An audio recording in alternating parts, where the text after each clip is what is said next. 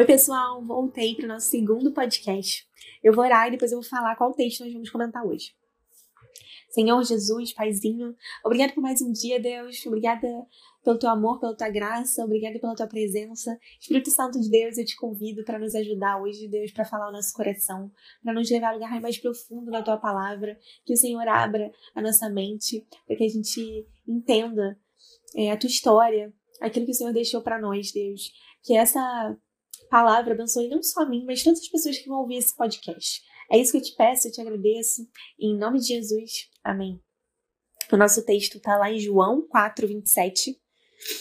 Naquele momento, os discípulos voltaram e ficaram surpresos ao encontrá-lo conversando com uma mulher. Mas ninguém perguntou o que querem saber ou por que estás conversando com ela. Então, deixando seu cântaro, a mulher voltou à cidade de seu povo. Venham ver um homem que me disse tudo o que eu tenho feito. Será que ele não é o Cristo? Então saíram da cidade e foram para onde ele estava. Enquanto isso, os discípulos insistiam com ele: Mestre, come alguma coisa. Mas ele lhes disse: Tenho algo para comer que vocês não conhecem. Então os seus discípulos disseram uns aos outros: Será que alguém lhe trouxe comida? Disse Jesus: A minha comida é fazer a vontade daquele que me enviou e concluir a sua obra. Esse é um texto que eu sempre reflito muito. E durante essa semana eu fiquei me questionando do que eu tenho me alimentado. Como eu tenho me alimentado. Eu assisti um vídeo, é, uns dias atrás, que citava as músicas mais populares do momento, as mais tocadas nas redes. E a maioria delas falavam sobre bebida, traição ou faziam alguma referência a ato sexual. Fiz o teste aqui no Spotify e coloquei uma, uma playlist popular. Das cinco músicas que eu escutei, quatro tinham exatamente esses temas. A verdade é que a gente não se alimenta só de comida, sabe? Só de comida sólida. A verdade é que a gente se alimenta de daquilo que a gente vê, daquilo que a gente fala, daquilo que a gente escuta. E esse foi só um exemplo do conteúdo que as pessoas têm consumido. Eu fiquei me questionando o que, que eu tenho consumido, sabe? Que tipo de conteúdo eu tenho absorvido, eu tenho trazido para minha vida. Agora tem uma segunda pergunta. Se nós não se alimentássemos apenas de comida, né? Arroz, feijão, batata, mas se assim como Jesus, nós nos alimentássemos de fazer a vontade do Pai, como é que estaríamos? Estaríamos? Como é que estaria a sua saúde, sabe? Qual seria o seu estado físico? Estaria magro, raquítico, é, saudável? Quem me conhece sabe que eu tenho uma natureza magra, apesar de comer bem. Mas acho que se eu me alimentasse apenas de fazer a vontade do Pai, eu seria mais magra do que eu já sou. E olha que eu tô sempre tentando fazer a vontade de Deus. Mas eu sei que muitas vezes eu me mantive na inércia. Deus me colocou para fazer alguma coisa, em alguma situação que eu deveria agir, mas eu não agi. Ou eu não achei que eu estava pronta para fazer aquilo.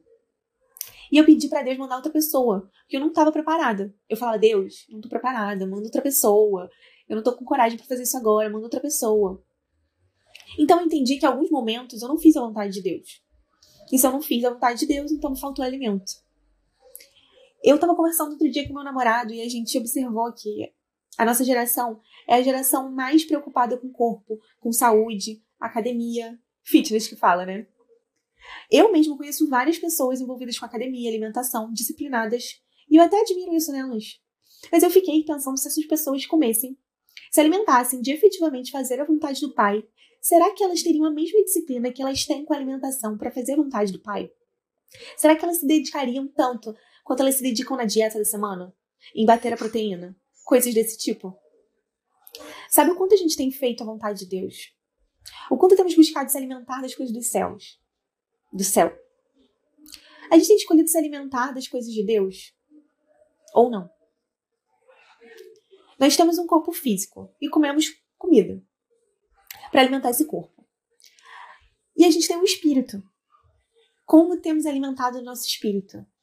Aliás, do que você tem alimentado o seu espírito? Você tem alimentado o seu espírito?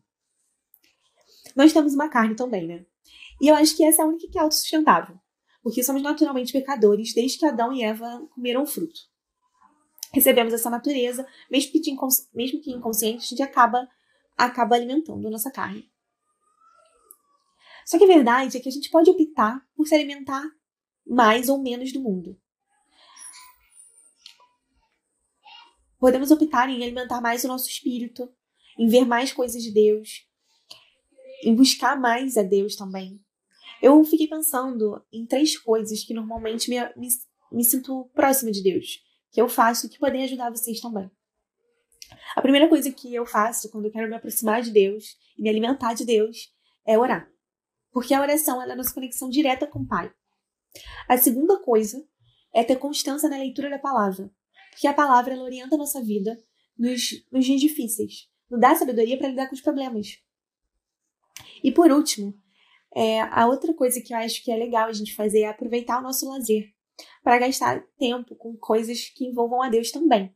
Do tipo, se eu vou ouvir uma música, então eu passo a ouvir um louvor. Se eu vou ler um livro, então eu escolho um livro cristão. Sabe? Esses são pequenos hábitos que mudam totalmente a nossa vida e fazem a gente estar tá mais perto e mais alimentado de Deus. Eu percebi, lendo esse texto, que Jesus estava a todo momento levando salvação para as pessoas. Ele pregava no templo, curava, andava com os discípulos para que, quando tudo se cumprisse e o Espírito Santo fosse derramado, eles pudessem continuar a obra, ou seja, salvando gente. Nesse texto, após ser questionado pelos discípulos se não ia comer nada, Jesus disse que ele já estava saciado. Ele estava satisfeito.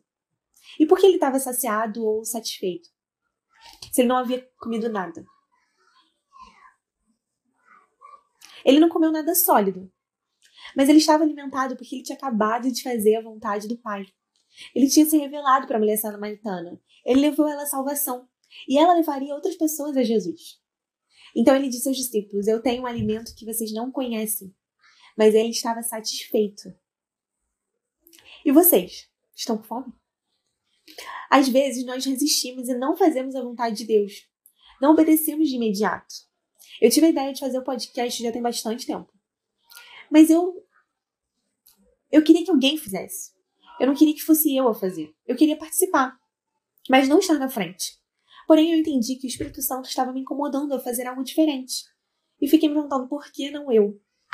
Eu acho que muitas vezes, quando a gente resiste à vontade de Deus, a gente se priva de ser alimentado. Porque é muito gratificante fazer aquilo que agrada ao Pai. E nós temos o privilégio de poder fazer isso, sabe? De poder participar da obra de Deus.